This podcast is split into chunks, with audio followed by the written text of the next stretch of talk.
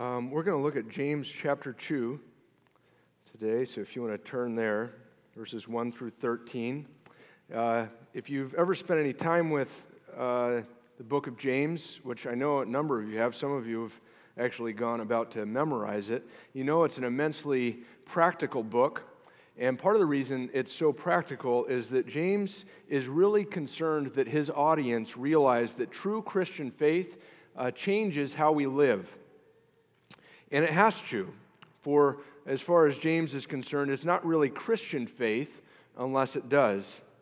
And what James is challenging us to think about here is how our faith uh, should change how we look at one another. So, James chapter 2, verses 1 through 13. My brothers, show no partiality as you hold the faith in our Lord Jesus Christ, the Lord of glory. For if a man wearing a gold ring and fine clothing comes into your assembly, and a poor man in shabby clothing also comes in, and if you pay attention to the one who wears the fine clothing and say, You sit here in a good place, while you say to the, other, to the poor man, You stand over there, or sit down at my feet, have you not then made distinctions among yourselves? And become judges with evil thoughts. Listen, my beloved brothers. Has not God chosen those who are poor in the world to be rich in faith and heirs of the kingdom, which he has promised to those who love him? But you have dishonored the poor man. Are not the rich the ones who oppress you and the ones who drag you into court? Are they not the ones who blaspheme the honorable name by which you are called? If you really fulfill the royal law according to the scripture, you shall love your neighbor as yourself, you are doing well. But if you show partiality, you are committing sin and are convicted by the law as transgressors. For whoever keeps the whole law but fails in one point has become guilty of all of it. For he who said, Do not commit adultery, also said, Do not murder. If you do not commit adultery but do murder, you have become a transgressor of the law. So speak and so act as those who are to be judged under the law of liberty. For judgment is without mercy to the one who has shown no mercy. Mercy triumphs over judgment. Let's ask the Lord to bless his word. Dear Almighty God, uh, Lord, this is an especially practical passage, uh, and an easy one to be convicted by, an easy one to misunderstand. And so, Lord, I just pray that uh, you would uh, protect me from being unnecessarily offensive. I pray, Lord, that you would uh, bridge whatever gaps there are so that your message would be clear to your people, that you would encourage us, and that you would shape us more and more after the likeness of Christ. In Jesus' name we pray. Amen. Uh, just for a matter of context, uh, the book of James, you may not know this, was written to quite a church. Most believe the human author, um, James, was the brother of Jesus. And he was also one of the first major leaders of the church in Jerusalem. And that means the first audience for the letter was the church where it all began. This was the church where the apostles gathered and worshiped, preached, and taught. It was where Paul was sent out to take the gospel to the Gentiles. It was the location where the first ecumenical council was held. To put it in a little more contemporary language, um, the church in Jerusalem uh, was the first epicenter church. And it ought to have been. It was stacked with apostles, and it was stacked with people who had seen Jesus face to face. But more still, this congregation was blessed with people who had grown up together, with large families. Large families who had come out of Judaism, who would have shared a common heritage, values, and culture, common relationships, not to mention a deep familiarity with scriptures. Most would have had the Psalter memorized, and they would have known how to sing. Sing even better than harvest sings. Yeah, exactly. And, and therefore, with all the vibrant preaching, singing, teaching, fellowship, it was, a, it was a little bit of a harvest esque congregation, if I could be so bold. And yet, as James addresses them here, they had their problems too. He says, verse 1 My brothers, show no partiality as you hold the faith in our Lord Jesus Christ. And that's what we as a church, as well as the church in Jerusalem, need to grapple with as well. So, first, what is partiality? Second, why is it so bad? And third, what are we supposed to do instead? And we'll look at these in turn. Point one what is partiality? James says, verse 2 through 4 For if a man wearing a gold ring and fine clothing comes into your assembly, and a poor man in shabby clothing also comes in, and if you pay attention to the one who wears the fine clothing and say, You sit here in a good place, while you say to the poor man, You stand over there, or sit down at my feet, have you not then made distinctions among yourselves and become judges with evil thoughts? It's this final verse that gives us James's shorthand definition of what partiality is. It's to make distinctions among ourselves and thereby become judges with evil thoughts. But I want us to think about what this really means. So, is all judgment bad? Or are there really no differences at all between people, sinful or otherwise? Paul, for instance, does not think so. Instead, he insists that we distinguish between our various gifts. And with respect to sin, he says, Galatians 6:1, if anyone is caught in any transgression or sin, you who are spiritual should restore him in a spirit of gentleness. And so, what does James really mean? What does he have in mind here? Well, I think we can start to get a sense from his description. It's noteworthy that the only differentiating factors that James lists are external. It would seem that the entire opinion of these men who are judging is based on what kind of clothing these other men are wearing one fine and the other shabby or poor. And so just try to imagine how that might compare to our own context. I think we could say that the rich man would have been a Dutch man He'd be well dressed, perhaps with a suit and tie. He'd be married. He would drive a nice car, but not overly nice because he's a Dutch man. Okay? Or better, he's a, uh, driving a minivan or a conversion van, and it's filled with nicely polished, well behaved children. They'd all have Bibles, and they know exactly what they're supposed to do in church.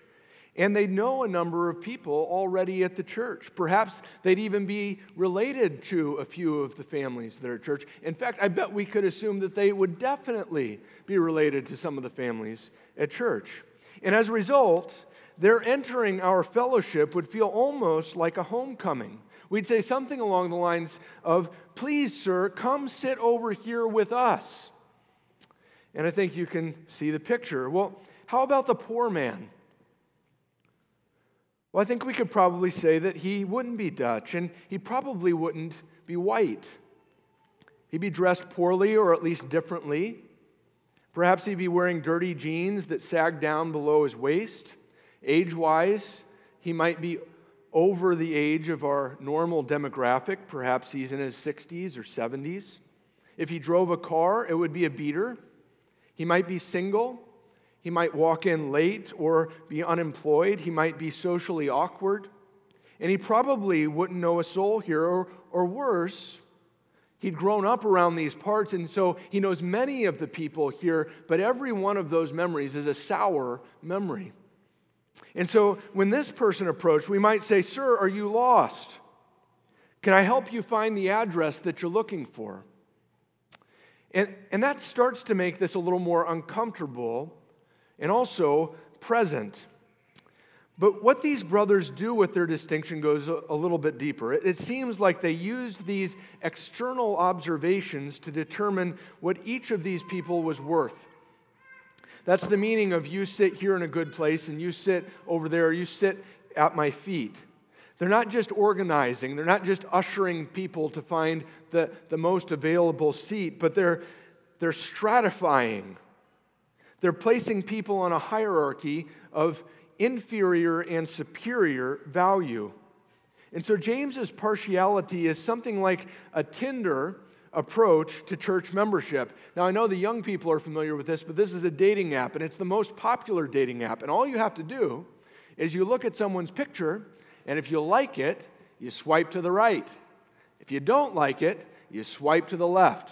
And that's all it takes to find that magic person that is the next person for you. Well, this is, again, it's, it's like a Tinder approach to church membership. And Yet, while that might be a little offensive, isn't that just poor judgment? When you just advise that person, hey, there's a, there's, a, there's a better way to get at the root of things here than just looking at outward appearances. But for James, this kind of judgment is, is what he it's evil. And so, point two, why, why is partiality so bad? Well, it's for two main reasons how wrongly it sees others, and how wrongly it sees itself.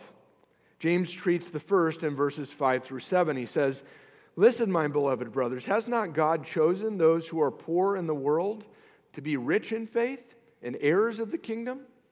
But you have dishonored the poor man. Are not the rich the ones who oppress you and the ones who drag you into court? Are they not the ones who blaspheme the honorable name by which you were called? In other words, they've judged their brothers, but their judgment is so poor that it doesn't bear even the slightest resemblance to the Lord. You could say that it's contrary to the Lord's judgment. For instance, while the Lord looks at the heart, they're not. Well, the Lord has chosen those who are poor in the world to be rich in faith and heirs of the kingdom. They've determined that those who are rich in the world are rich in faith and will be heirs of the kingdom. And conversely, those who are poor in the world don't have faith and aren't heirs of the kingdom. And finally, what the Lord is determined to honor, they dishonor, and vice versa. And so, why? Why, why are they this wrong? Well, they're this wrong because they haven't simply erred in their judgment, but, but they're trying to accomplish something else with their judgment. You see, instead of trying to discern where these folks might best serve in the body, that's, that's Paul's finding, their, finding our gifts, or, or how they themselves might be of greatest service to them because they're, they're struggling with some, they're stuck in some transgression or sin, and how can I help you with that? They're trying to discern which of these folks might be of greatest service to them. That's why there's such a contradictory assessment of value. It's, it's because while the Lord chooses to bestow riches and honor even on the poor, these evil judges are taking these people and they're, they're reducing them all down to the sum of their worldly wealth. And why? So, so that they can ascertain how much this person might be of benefit to them.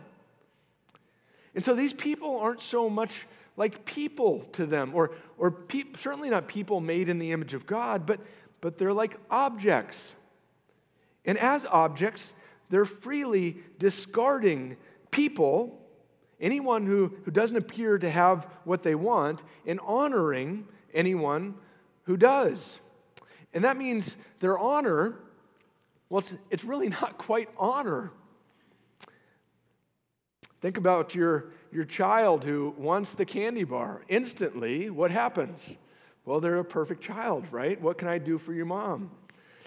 And mom falls for it, or this mom does, okay? Um, and, and that's, that's manipulation. They're being nice or they're kissing up so that they might improve their chances of getting what they want. And yet, very sadly, the evil runs deeper still. James says, verse 8 through 11, if you really fulfill the royal law according to the scriptures, you shall love your neighbor as yourself. You are doing well. But if you show partiality, you are committing sin and are convicted by the law as transgressors.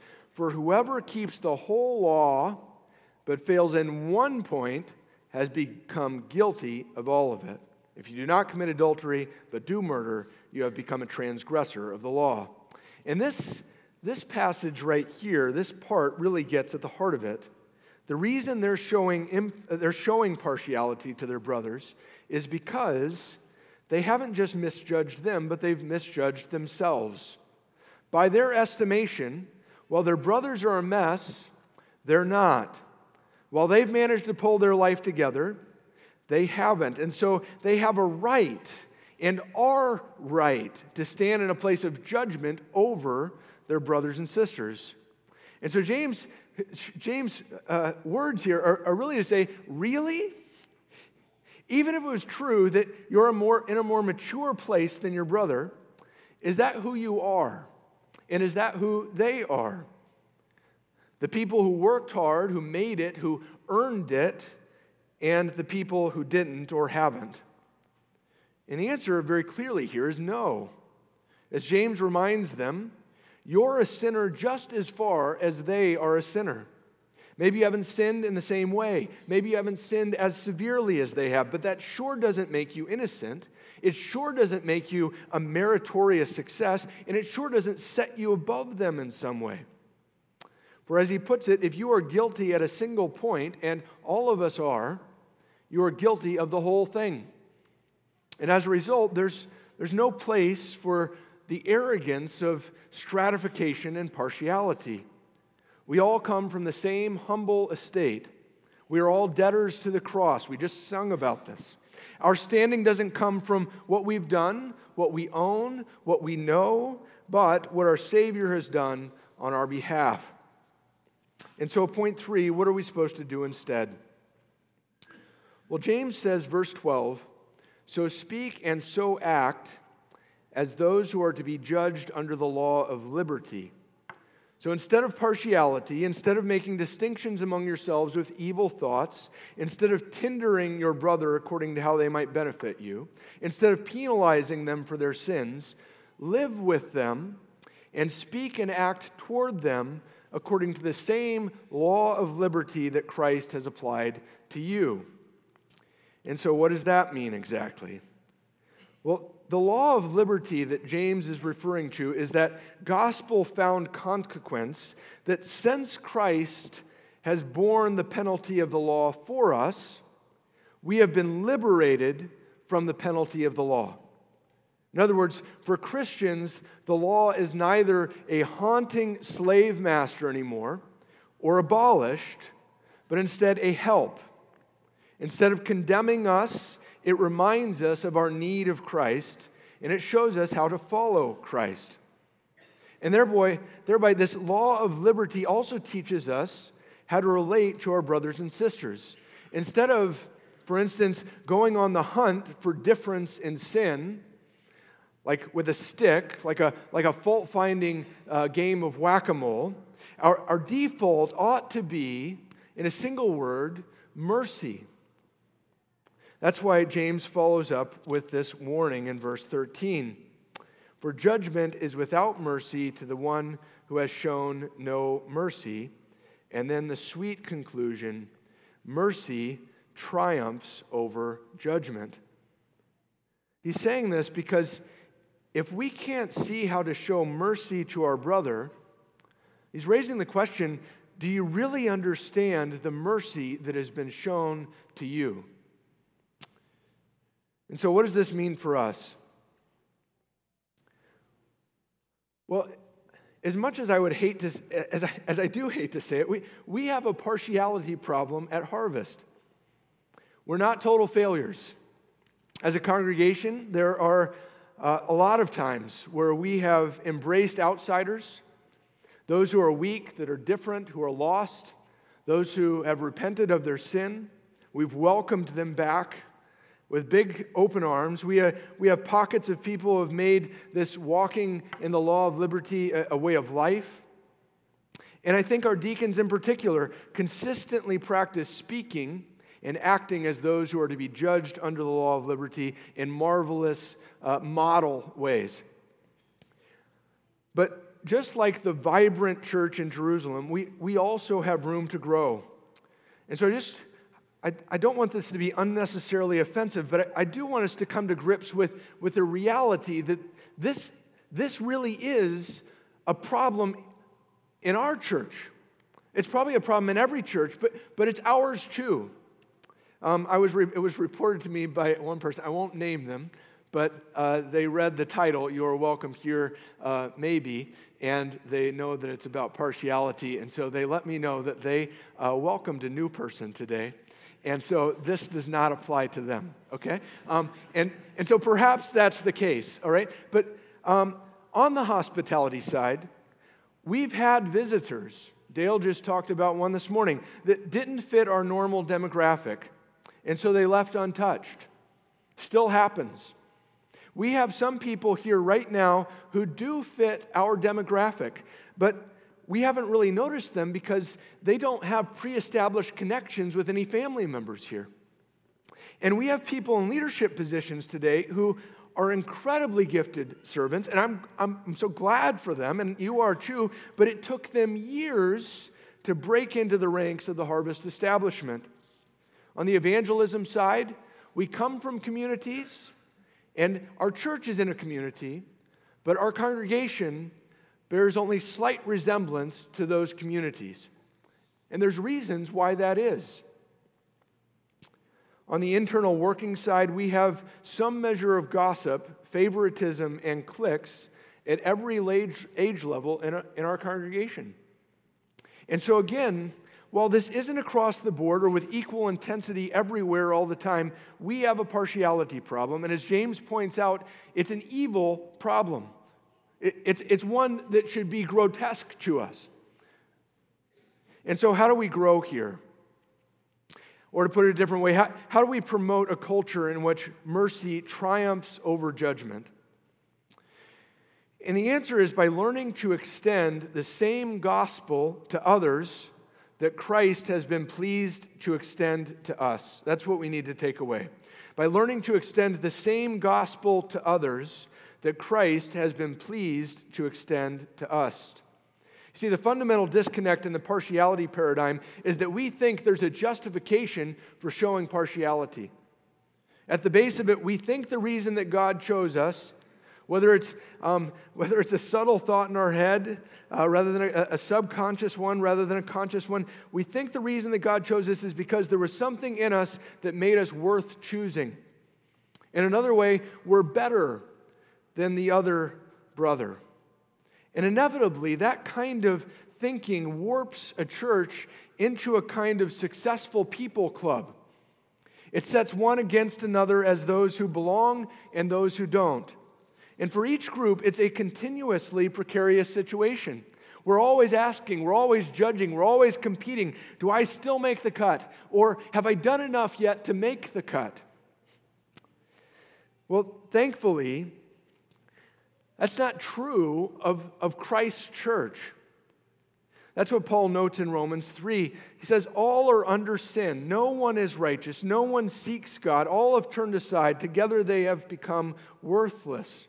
1 Corinthians 1:26 and following, he says, "Consider your calling, brothers. Not many of you were wise according to worldly standards. Not many were powerful. Not many were of noble birth. But God chose what is foolish in the world. God chose what is weak in the world. God chose what is low and despised in the world, even things that are not." And John in John 3:16 says, "For God so loved the world that he gave his only son that whoever believes in him should not perish."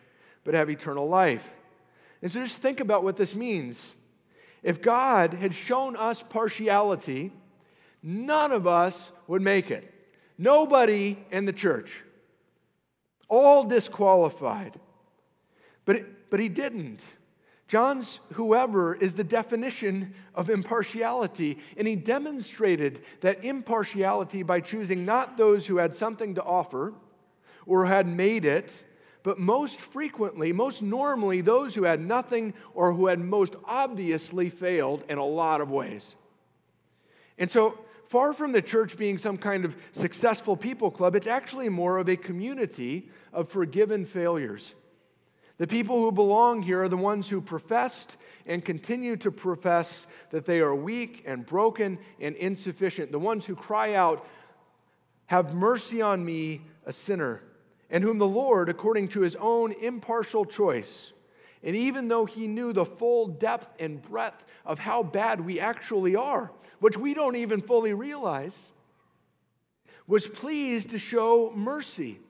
then and now and until the end, forever. That's how good this law of liberty is.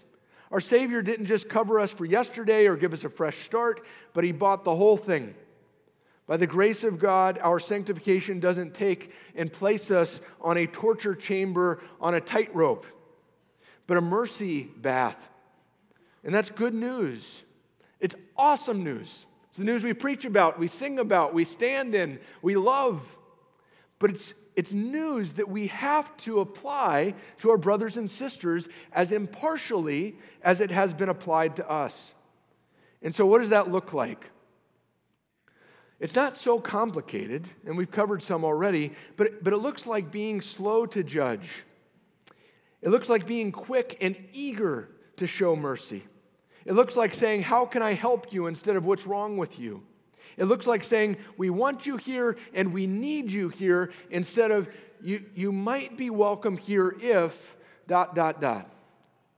It looks like learning to see every Christian, no matter how different they are, no matter how much they have to grow, no matter how sinful they've been, or how slow and rocky their sanctification is right now, as forgiven sinners, as those whose, whose differences have been given by God, whose deficiencies are covered by Christ, and whose part with us was planned before the foundation of the world so that we might be the agents of mercy and help in their life and they in ours. That's what James is calling us to hear. It's, it's not to be a church where we ignore our differences or sins, but where the mercy that Christ has shown to each of us echoes forth again and again in every one of our relationships with one another. It's where mercy triumphs over judgment, just like it does in the gospel. And that's good news. Now, I just want to give one quick word to anyone here who, who maybe doesn't know about this mercy of Christ. Maybe you don't know about this mercy, but, but I'm sure you know about judgment. It's everywhere in the world that we live. It says heaven is wealth and power and beauty, and it shows partiality to anyone that seems like they've got it or who might be able to take you there. And sadly, perhaps You've had interactions with the church that feel the same way because you've been shown partiality in the church. You felt like, I've got to get married. I've got to know this level of theology. I've got to be this good a parent. Now, those are all good, good things. I've got to have this level of income, etc., before I can make the cut and God will consider me worthy to join his company. Well, both of these expressions are false. They're neither heaven or how to get there. The only real escape from the judgment that we actually face, which is far worse than poverty or ugliness or weakness, is to receive mercy from the one who bore the judgment for us. But the good news here is, is what you have to do to receive it. John says, Whoever believes in him shall not perish, shall not receive judgment, but have eternal life, receive mercy. And this means that Jesus triumphed over our judgment with mercy. And he holds that out to you freely and impartially. You don't have to pull your life together first or be uh, better than that guy or this guy, but, but simply believe and trust yourself to Jesus Christ. And so the question for you is will you? Let's pray.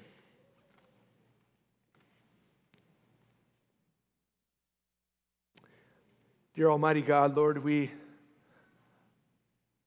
are in awe when we consider who we really are. The sinners who so easily follow their temptations, who devise their own kingdoms who rebel against you. And you, Lord, knowing all that, who we were, who we are, and what we have yet to do, chose to impartially set your love upon us. And so, Lord, we thank you for your work in our lives by your Holy Spirit to awaken us to the truth of the gospel and to receive it. And we pray, Lord, that if there's anybody here who who has yet to do so, that you might do that work right now. And we pray, Lord, that as we consider the mercy that you have shown to us, and you awaken us more and more to that, you would, you would help us to show that to one another. You would make us a people eager to show mercy to one another, that loves to show mercy to one another, that loves to be united together. Please help us to grow in this, Lord. In Jesus' name we pray. Amen.